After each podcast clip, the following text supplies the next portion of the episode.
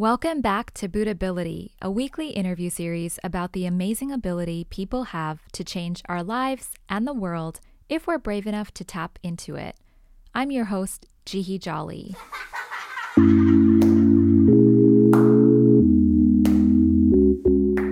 we're discussing chronic health challenges, another topic that's been requested quite often, be it physical or mental health. I called an old friend and fellow Buddhist, Jenny Orstrom, whom I've witnessed experience an incredibly strange and incredibly difficult battle with Lyme disease for nearly eight years. While she's much better now than she was at its height, the nature of her illness is its unpredictable and disorienting brain symptoms, which you'll hear her share about in great detail.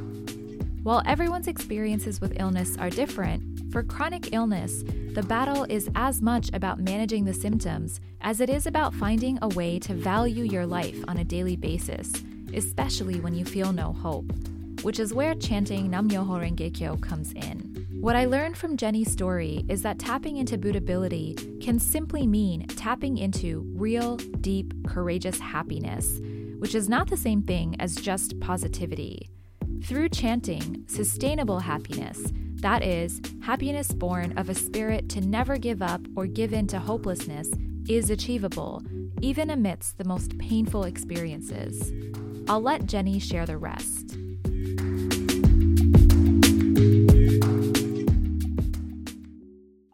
Um, hi, my name is Jenny Orstrom, and I currently live in Minneapolis. I grew up in Florida, and my father started practicing this Buddhism when I was three years old, and I received my own Gohonzon and started chanting a lot when I was 14.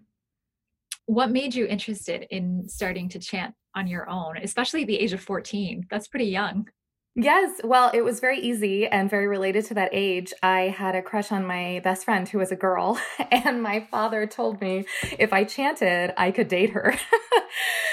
so it was like the easiest thing for a 14 year old. Um, so we didn't end up dating, but we had a very close friendship, and I came out. Um, it it may sound, you know, maybe a little woohoo to people, but I got this incredible sense when I looked at the Gohonzon and I started saying Nam Myoho Renge Kyo on my own. It sort of was like this warm feeling that came over me. I I knew that I was happier when I was chanting. I just I just could tell that I was happier. It was very much a kind of inconspicuous development that I would look back every year and see that I was happier each year. And honestly, one of the things, uh, the thing that had the most profound impact on me from my youth was being exposed to um, this Buddhist ideology, Buddhist ideals. And and of course, as you know, a teenager who wanted to be cool and all these things, I didn't really let that sink in. But that message and so many messages from Daisaku Ikeda, the third president of our of our Buddhist organization, I studied his writings really intently from a young age, actually. And he really extols us to, you know, challenge our lives, to face our hardships. And so I had quite a privileged life. I had everything that I wanted. Um, even when I was 14, I was pretty aware of that. Um, and so I started chanting from that age for whatever great challenge was in my life that would make me this kind of great person, this happy, amazing person. And of course, I had no idea how that would manifest in the future, and I wasn't prepared for it when it did. But yeah, I think it was really a combination of, um, you know, the incredible ideas of this Buddhism that I was exposed to. Uh, the happiness that I felt generally that really kept me going. Yeah, yeah, that's beautiful. Um, yeah, hearing you say that, I mean, I can absolutely relate to that, but um, it also sounds kind of like ominous because then that kind of great struggle arrived. It did. It did. um, yeah. So, uh, you know, the topic of today's episode is illness, and I know that you've had an incredibly long battle with illness. So, before we kind of get into the Buddhism part of it, um, can you just sort of tell me tell me the story, sort of what happened when did it happen how did you find out whatever you're sure. of course. How much time do you have, Jihi? Because this is a lot. Okay, so if it's okay, I did write some notes uh, because of yeah. my memory loss. It's very difficult for me. So I'll kind of try and read a little bit. And then if you have questions, please just ask me anything as it goes on. So, yes, one of the other things is we have this amazing Buddhist conference center called the Florida Nature and Culture Center, which is in Florida where I grew up. So it's only a few hours from where I was. So I, I went to these FNCC conferences from a young age and one of them which i do remember because it stayed with me for so long it was it was i think a youth performers conference. And this girl some someone asked a question in in the plenary session and a girl stood up and shared her experience and she was very like physically close to me and probably very close to my age like 13 or 14 and she shared that one of her parents had just died and she had come to this conference. And i remember as a child like it was unfathomable to me to to lose one of my parents especially because i'm so close to them especially my mom. And and seeing this like other child basically stand up there and share that that had just happened and she had still come to this conference and she was still fighting for her happiness and like smiling it had such an indelible effect on my life. And honestly a lot of my chanting for my great challenges because I wanted to be like those people. And at that time, I was already experiencing weird um, illnesses. So uh, I wasn't diagnosed with Lyme disease until 2013, and I was 28 years old at that time, but I've had it for a very, very long time. Um, we visited a lot of Lyme endemic areas when I was a child. A bunch of my cousins have it, and my uncles have other tick borne diseases. And um, from about the age of 12, I started getting sick. I would get the flu uh, for long periods of time. I had like ulcer pains, light sensitivity. Um, and I developed asthma, even though it didn't run in my family. And I would get bronchitis for months at a time to the point where I almost um, got kicked out of school because I missed so much school because of it. So that was when I was a teenager. Um, but the more serious symptoms all started in my 20s. I graduated from Soka University of America in 2018 or 2008, and I immediately uh, went to graduate school at the University of Oxford in England. And at this time, I was I wrote in my diaries like repeatedly in a number of places that I quote didn't feel like myself that there was something fundamentally off with me uh, but i couldn't describe what it was and i was around 23 years old at this time and i started experiencing really severe psychiatric symptoms um, depression and obsessive compulsive disorder um, and then two years later, I was in New York and I got into my dream program in nonfiction creative writing. And it's one of the most competitive in the country. So that was, you know, a huge benefit for me. I'd been chanting about that and working really hard. And I knew I wanted to be a writer. Um, and this program lasted two years, but during this time, I started experiencing much more severe psychiatric symptoms. I also started getting sick again. My asthma was really bad to the point that I started having to use an inhaler. I got the flu, and I started like really socially isolating myself. Um, I also failed my thesis when I was submitted. They failed it the first time. And one of the readers said specifically that they they couldn't even understand how someone with such poor writing had gotten into such a competitive program, that it was at that level. And um, my older sister, um, my older sibling, helped me edit the thesis. And when they were editing it, they repeatedly kept pointing out that I wasn't using punctuation properly. But at that time, my brain damage had already become so severe that no matter how many times they would explain to me how to use a semicolon, semicolon, I just couldn't do it and I couldn't understand. And I would just keep doing the wrong thing. And still at that time, you know, we I didn't even know what Lyme disease was. It wasn't a thing. We had never heard of it. None of my cousins had gotten it yet. So I was having these weird things happen and I didn't know what they were. Um, so I did manage to pass. I resubmitted my thesis in only a few months um, and I passed. But at that time, I had also stopped reading. And, you know, for a person, a writer in a reading and writing program, I had previously, I would read and write for 8, 10, 12 hours a day, often without really any breaks. That was the kind of mentality and, and workaholic um, nature and discipline I had. And so to graduate from this program and not be reading, I again had this sense that something was wrong, but I had no idea what it was. And in 2013, I moved to California to be with my girlfriend at the time. And um, she was the one who first noticed my amnesia. And um, it happened because she had talked about my mother's wedding. That was, you know, a big deal. We had gone there in England. She'd gotten married, and it had been um, a few years ago, but I said something about how it was just the summer before. And my girlfriend, who has a very good memory, was like, angry that she was like, What on earth are you talking about? We did not go to your mother's wedding last year. And I said, Yeah, we did. And I was so certain. And I said, Of course we did. And then I remember she just stared at me with her mouth open for a second and she said, She grilled me. She said, What did we do last summer? And that was the first time that anyone had pointed anything out to me. And, and I just sat there and I, and my mind was completely blank. And I said, I have no idea. And it was quite a terrifying time the next few months because I realized that I was losing my memory. I would start asking myself things. Um, long-term memory and short-term memory and and they sort of rapidly degenerated at that point but i was aware of it. So at night i would be in agony. I would be sobbing. I would be trying to tell myself don't forget this and don't forget that. And of course you know i forgot everything that i wanted to remember. I would say please don't forget you know this most special moment with your dad or whatever.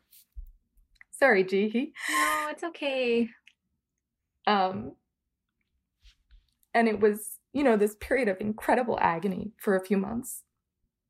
And of course, my girlfriend was there with me, and I uh, was diagnosed with a low thyroid. So we thought that that was maybe the cause. But the endocrinologist, who it was my great fortune to have him, he said, you know, you should really get tested for Lyme disease because you have so many cognitive symptoms. And he was like, someone at your age with your background, it is very unusual for you to be doing this. He basically, you know, pointed out this isn't normal.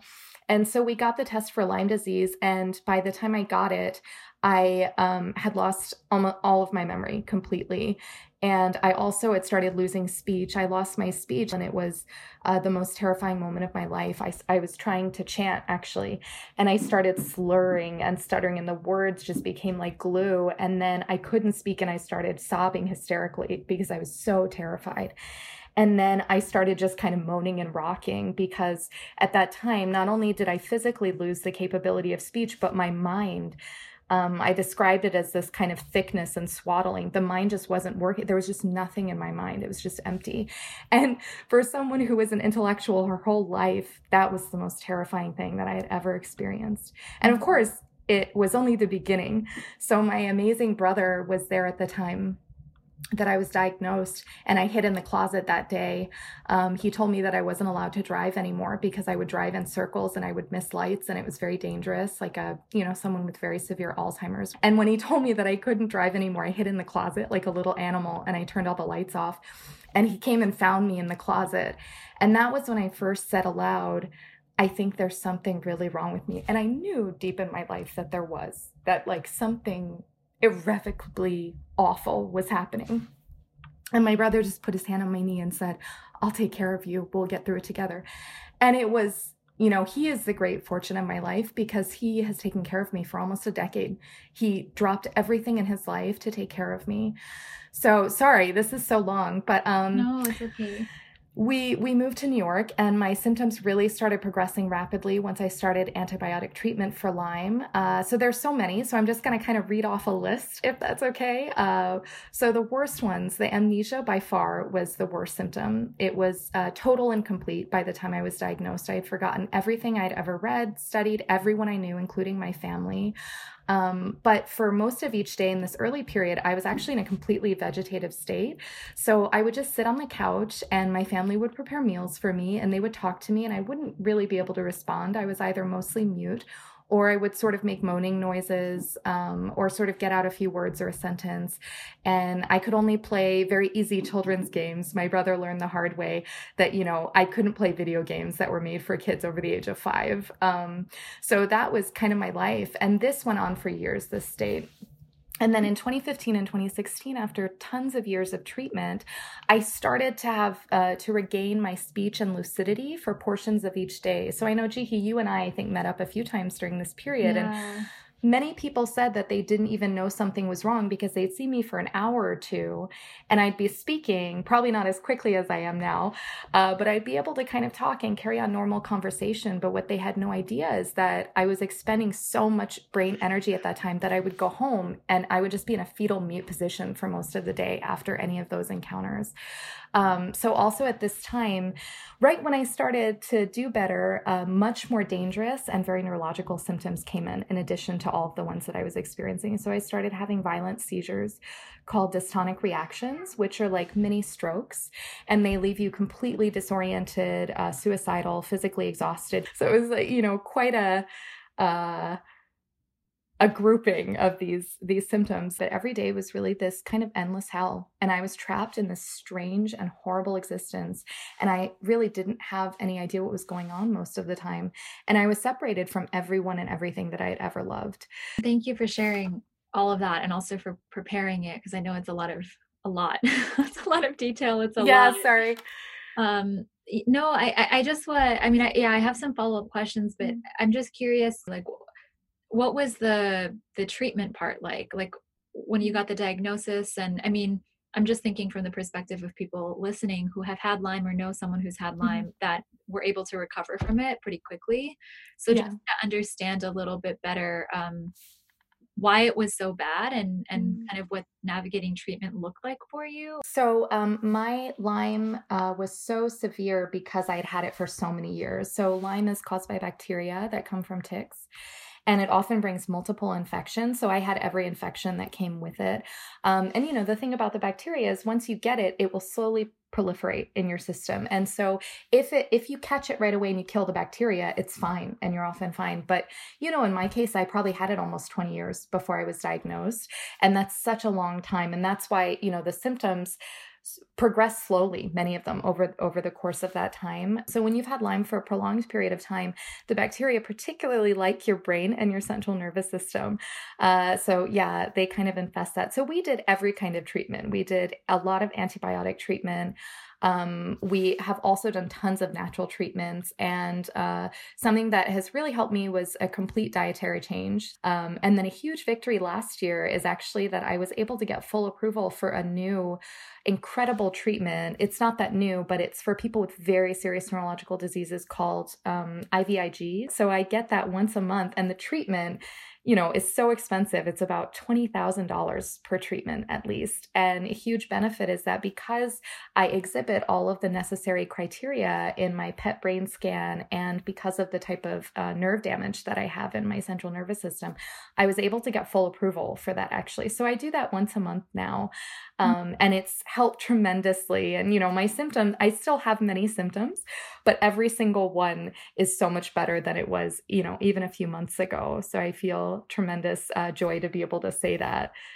Wow, that's incredible. Um, so maybe maybe we can just back up a little bit um, mm. to where chanting comes in. So I, am curious. I mean, through this process, um, how did chanting Nam-myoho Renge Kyo help you you know begin to navigate the situation continue through the situation and kind of what did your um, kind of healing look like because hearing you talk now i know that you're still dealing with it but it mm. sounds so different than what you described sure um hopefully i'll share correctly because like i said you know my memory of the past 10 years especially is still so foggy but in terms of how chanting helped me chanting was everything at that time i mean it was the only thing that helped um I everything in my life was gone. I lost everything. Um and so I was so lost at that time and the thing about this illness is that it challenged my sense of worth to such a profound degree that everything I had valued about myself previously, you know, my intellect, especially, and my art, um, but also everything that that humans value about ourselves that we take for granted, you know,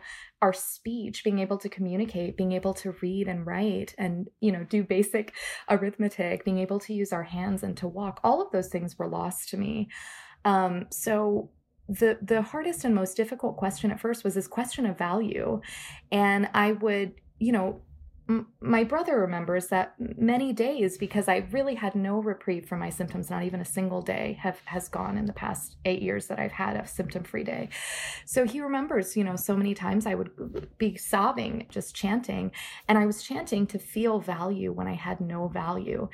And the most wonderful thing, and and it wasn't just that I had no value; it was that I I had proof that I had no value, that I meant nothing. I could do nothing. I could I could not do anything, not even the most basic things, and especially not the things I loved most. So I had all of this quote, you know, proof that I was a valueless creature who basically wasn't even living so because i was so stripped down to that level it was an opportunity to really understand and embrace the core concept of this buddhism which is that we each actually have infinite value and so i i knew that that would help me so i would chant that way um, and you know it wasn't as if uh, my symptoms went away they still haven't fully gone away or anything but I know I described this period as an unending hell, but I was actually able to experience real, true joy during this period. This was how I was able to understand what happiness was. And it was because the depth of my suffering was so great and the obstacles were so impossible that I had no choice. It was either I live like this and either kill myself or just die from this, or I just become happy. I mean, it was very clear to me that those were the two options. So over the years, um, I started getting stronger and stronger to the point that, you know, I had uh, last night, I was just paralyzed for a bit. I fell over when I was chanting, and, you know, my brother had to carry me to the couch, and I lost speech, and I started, you know, sort of uh, making those noises that I make and sort of screaming in an enraged, sort of slurring way that happens when my brain is having an attack. But I still was able to, you know, talk to people later in the night, and I was smiling smiling and it wasn't forced. It was you know my genuine life condition and that's the benefit of this incredible training of um, so many years. So when i was in new york and my symptoms were really at their height uh, it was the the buddhist community that really brought me back to life um, there were these amazing members in brooklyn sgi members in brooklyn and i would go to the meetings there and they would always tell me how amazing I was at every meeting I went to. And let me tell you, I would go to the meeting and I would just, they'd give me the biggest chair in the house and I'd sit in the chair and I'd sleep. And then occasionally I would yell out one or two sentences sort of related to what was going on, like interrupt the meeting and yell out the sentences. And then I would go back into my vegetative state. So you had these amazing people who would see me like that and they would tell me how wonderful I was.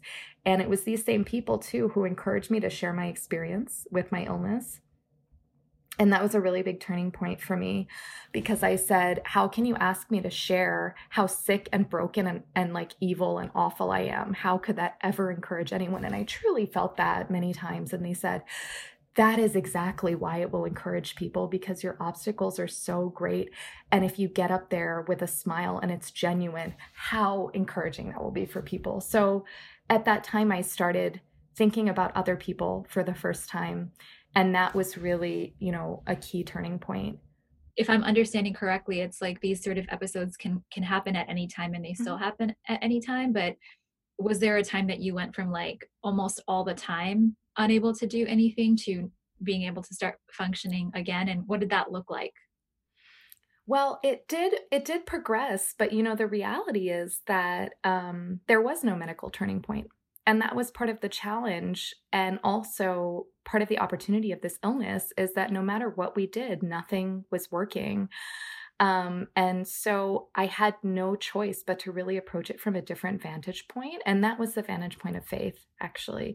So mm. I really had no choice but to, you know, chant Nam Myoho Renge Kyo and to try and believe with all my might that in doing this, I would somehow be able to get either a, a miracle treatment or the best doctor, something that would help me. And the IVIG is a bit of a miracle treatment. It's it has helped tremendously. Um, but you know, as I said, I'm still experiencing symptoms. I know I will fully heal and it will take some time, but there was no medical breakthrough. There was no, you know, one antibiotic that did it. Um, it was a combination of a lot of things, but I really truly believe, I know, in fact, that it was actually my internal breakthrough that made all the mm-hmm. difference and that really transformed my life. So that's why now I have so much confidence, you know, in chanting Nam Myoho Renge Kyo and the power of chanting Nam Myoho Renge Kyo because I've seen with my entire life that that was the thing that changed my circumstances. I'm just like so moved at how bright you are of telling this story and and um yeah like uh how do i even say what were the doctors saying so during that time period mm-hmm. this is what you were experiencing and mm-hmm. the symptoms were so bad you know were they giving you hope did they tell you this is what to expect or so that we know kind of then like what you had to chant for mm-hmm. and chant to do in order to mm-hmm. really take care of yourself? Um, yeah, so the reality is that because late stage Lyme is so severe, um, there is no single treatment for it. Antibiotic treatment is the main one. Um, and, you know, there are naturopaths who advocate their own treatments, but there's really no quote cure. So that was another huge obstacle, but also opportunity for me to really challenge this from a faith based level. And uh, because my condition was so severe, to be honest, my doctors were not very optimistic. I had age on my side, but yeah, there really is no single cure uh, for Lyme disease. So, um, that's why it's a lot like happiness. It's really this just kind of daily thing that I consistently chant about. And I have to have absolute confidence that I will recover. And I have been. So, you know, I I will, but I hope that kind of answers it. Yeah. Yeah. I'm so curious, you know, for a um for an illness that is sort of so chronic, um, how you define recovery. What does recovery mean to you? What is it that you personally are striving for when it comes to your health? Oh, everything. I'm striving to be healthier than I was before. Um, I want my IQ to be higher because I had to relearn grammar and all these things. So, you know, uh, yeah, it's one thing that Buddhism has taught me, and especially Daisaku Ikeda, who I consider my personal uh, mentor in faith and kind of in life. Um, what he taught me is that, you know, we don't practice Buddhism just to be okay with our lives or just to settle. That is absolutely not why we practice. You know, I don't practice Buddhism to have all these seizures and amnesia and never recover and tell people they can be happy. I mean, that's part of the journey, of course, is, and I really was able to learn that to be happy in the midst of hell. I was able to really learn that. And that's an incredible uh, feeling to experience. But that's not the that's not the end. You know, the end is that um, I'm completely healed, uh, and I'm happy to to say that I am on that path of complete health. Um, but yeah, so it's getting everything back, um, being able to, you know, speak multiple languages again, like I did, being able to play piano again, um, not having any learning disabilities. So, you know, it's really getting everything back. But, but one thing, you know, I want to say about the struggle and this is such an important um, thing that i learned. When you have a prolonged illness like this especially if it's something where you're experiencing very severe symptoms every day you know the easiest thing is to give in to despair. It's so easy. It's mm-hmm. the most natural and most human thing in the world. But in buddhism we're changing reality. That's what that's what we really believe is that if you transform your inner state of life that you can actually affect a change in reality. So even even though I was in the midst of hell, I fought every day. And it's something that now I'm incredibly proud of. I learned so much about how to fight. And by fight, I mean, you know, I learned how to go to a Buddhist meeting and I would start seizuring in the meeting, and guests would stare at me because I'd be kind of drooling and I would look so vulnerable and pathetic. But I would be able to smile at them and be okay with that. And that in the moment it felt awful actually often. And I, I would resent i remember this one guest i resented her. I told my brother i said she was staring at me the whole time. That lady was staring at me. And we became good friends you know after that. And she told me how much she had been incredibly encouraged to see me like that at the meeting. So my whole perspective on it started changing. Again when i started thinking of it um, in terms of how could i encourage other people with my whole life? Yeah yeah. I mean that's so encouraging to hear. You know buddhism is so much about daily life mm-hmm. and um, you know we don't experience suffering or joy in the abstract in the long term we experience it on a daily basis every mm-hmm. morning afternoon and evening whatever we might be experiencing you know so um, i'm curious um, was there sort of a, a turning point in terms of how you were approaching your day to day knowing that the symptoms were just always kind of going to be there and you, you, didn't really have control over them what did your day to day look like in terms of um, your attitude and chanting and then also like what concrete like practical action you had to take in order to start regaining you know whether it was memory or language or things that mm-hmm. you forgot just so we can you know understand that journey a little bit. So you know the hallmark of my condition is that i actually don't have brain damage. I have damage in my nervous system specifically to my peripheral nervous system but i don't have brain damage. And so a good way to explain it is um, you know if you take a building and all of the plumbing pipes are in order in the building right? So everything physically is in working order but someone cuts off the water that's that's what my brain is like. So that's what the pet scan showed. It showed extremely profound inactivity like all the lights were just dim. So basically, my body doesn't send nutrients and oxygen to my brain properly. But because of that, because there's no structural damage, that explains why every day I, and still, you know, I'm chanting not to, but every day I go through so many different states of mind. And I would enter into this sort of vegetative state that I called slowness. And sometimes I would have these bursts of lucidity where I would actually be able to read for a little bit during the day or have a conversation. Um, but yeah, so that being the hallmark of my condition its its mutability from minute to minute from hour to hour was one of the most difficult things because i would regain something i loved so much. And it was it was very sort of poetic hell. You know i would regain reading and i would say oh i'm alive. I would scream it sometimes oh i'm alive. I'm coming alive. And then and then i would slowly stop talking and sort of everything would kind of shut down as if i were becoming frozen Mm. And so this aspect of the condition was extremely hellish. Um, to have no control over these things uh, was very difficult. But this was the thing that really helped me um, to become the person I am today because, you know, I had to fight every single day. I had to fight every moment against this despair that came up. But, um, yeah, so it's very much like happiness. It really taught me the nature of happiness. You know, the type of happiness that we have in this Buddhism is what we call absolute happiness. And it's the most difficult and strenuous type of happiness because it's a verb. It's not like, my happiness is, is a day when I don't have symptoms. The days, the first day I was paralyzed completely, which was one of the most terrifying days of my life, um, I chanted an hour or more completely in my mind. My brother sat me up and I couldn't speak at all. And I just sort of stared, you know, I stared really hard at the Gohonzon and I chanted in my mind. But that day became this incredible um, sort of lighthouse for me. So when other symptoms came, I would keep reminding myself, you know, you chanted when you were paralyzed and you managed to smile at the end of that day. You can do anything. Mm-hmm. And that's really, you know, what this Buddhism is for. And I think what happiness is like, like you said, we go through so many states in a day. I had the fortune, you know, I've had the fortune that my symptoms are so extreme. So it's almost as if the, you know, human states of life, I've gone through so many every day for the past eight years.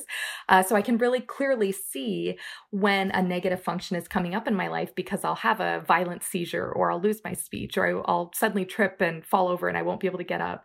Um, so you know and happiness is very much like that that is something that we just have to keep cultivating. But through this experience i can say for myself personally i've experienced the depth and and and joy of happiness. I mean i never thought it was possible to be as happy as i am now you know on a daily basis. Um, and i could never have imagined that i would become this happy in the midst of this struggle mm. you know. But yeah. that's buddhism. Yeah yeah. Yeah i was just gonna say you know um you know what strikes me about what you're saying is especially when it comes to um, really serious illness i would imagine that what you're striving for above all is to not have the illness anymore. But it really strikes me that you're actually striving for happiness whether or not you have the illness which is you know it's very unique. Well the purpose of our lives is to be happy you yeah. know and uh, in this in this buddhism what's so amazing is it's a very realistic buddhism actually you know the idea like i i think i said this before but the idea isn't that happiness is this sort of fixed state of life in which you don't have problems and i think so many people in um, our society and in our world have that idea, right? They think of happiness as the absence of problems. And I hate to tell you, but human life is full of problems. And, you know, I'm maybe explaining what to many people seems like an unimaginable illness, but m- many people, most people have suffered unimaginably in their lives. You know, people lose their spouses, they lose children. You know, when I talk about this happiness, um, it's again, it's that life state that you feel that kind of radiating joy. Um, but it's something you have to cultivate every day. You know, so every morning I sit in front of the Gohonzon and I face my own negativity, um, depending on, you know, how I'm feeling that morning or what I'm doing. Yeah, that's incredible thank you for for sharing. Um, I, I guess my just final question is: uh, Is there any um, sort of like piece of advice that you would give to somebody who might be feeling defeated right now by chronic or long term illness? Yes, a lot. Um, the first is, you know, please read as many experiences as you can by Buddhist members because they will really buoy your hope and your happiness. And that's the most important thing. Um, gosh, never give up. That is, you know, the biggest thing. Um, and can I read um, just two quotes that really yeah, encouraged absolutely. me? Um, so one of them is by um, Daisaku Ikeda. Again, I know I quote him a lot, but he has really helped me change my life. And he says, "When the shadows of death, destiny, persecution, adversity, illness, failure, or destruction loom near, people tend to succumb to fear, trepidation, cowardice, anguish, anxiety, doubt, and anger. It is the power of inner generated hope that dispels such darkness. And I love this so much because, you know, many things are included in here that I related to. You know, destruction was something that I really, uh, related to during my illness. But he also has in here destiny, the word destiny, when the shadows of destiny. And that's so powerful because that's really what this is about. Each of us has an incredible destiny. Everybody has a life and a mission that, that only is yours to live, right? No one can live it for you. So please, anyone dealing with illness, have so much confidence in that, that you can transform it. And when you do, you'll be able to encourage millions of people with your story. You'll, you'll be so happy and be able to tell them with complete confidence that they can change anything. So that brings me to my last quote, which is from Muhammad Ali. And it's one of the most amazing quotes ever. And he says, Impossible is not a fact, it's an opinion. Impossible is not a declaration, it's a dare. Impossible is potential. Impossible is temporary. Impossible is nothing. Wow. So, to anybody who is struggling, especially whether it's, you know, small illness or big illness, please never give up on your life and, you know, your incredible and infinite potential to be happy. And even if it sounds impossible now in your circumstances, you have the potential to be the happiest person in the world. And I, I truly believe that from my own experience.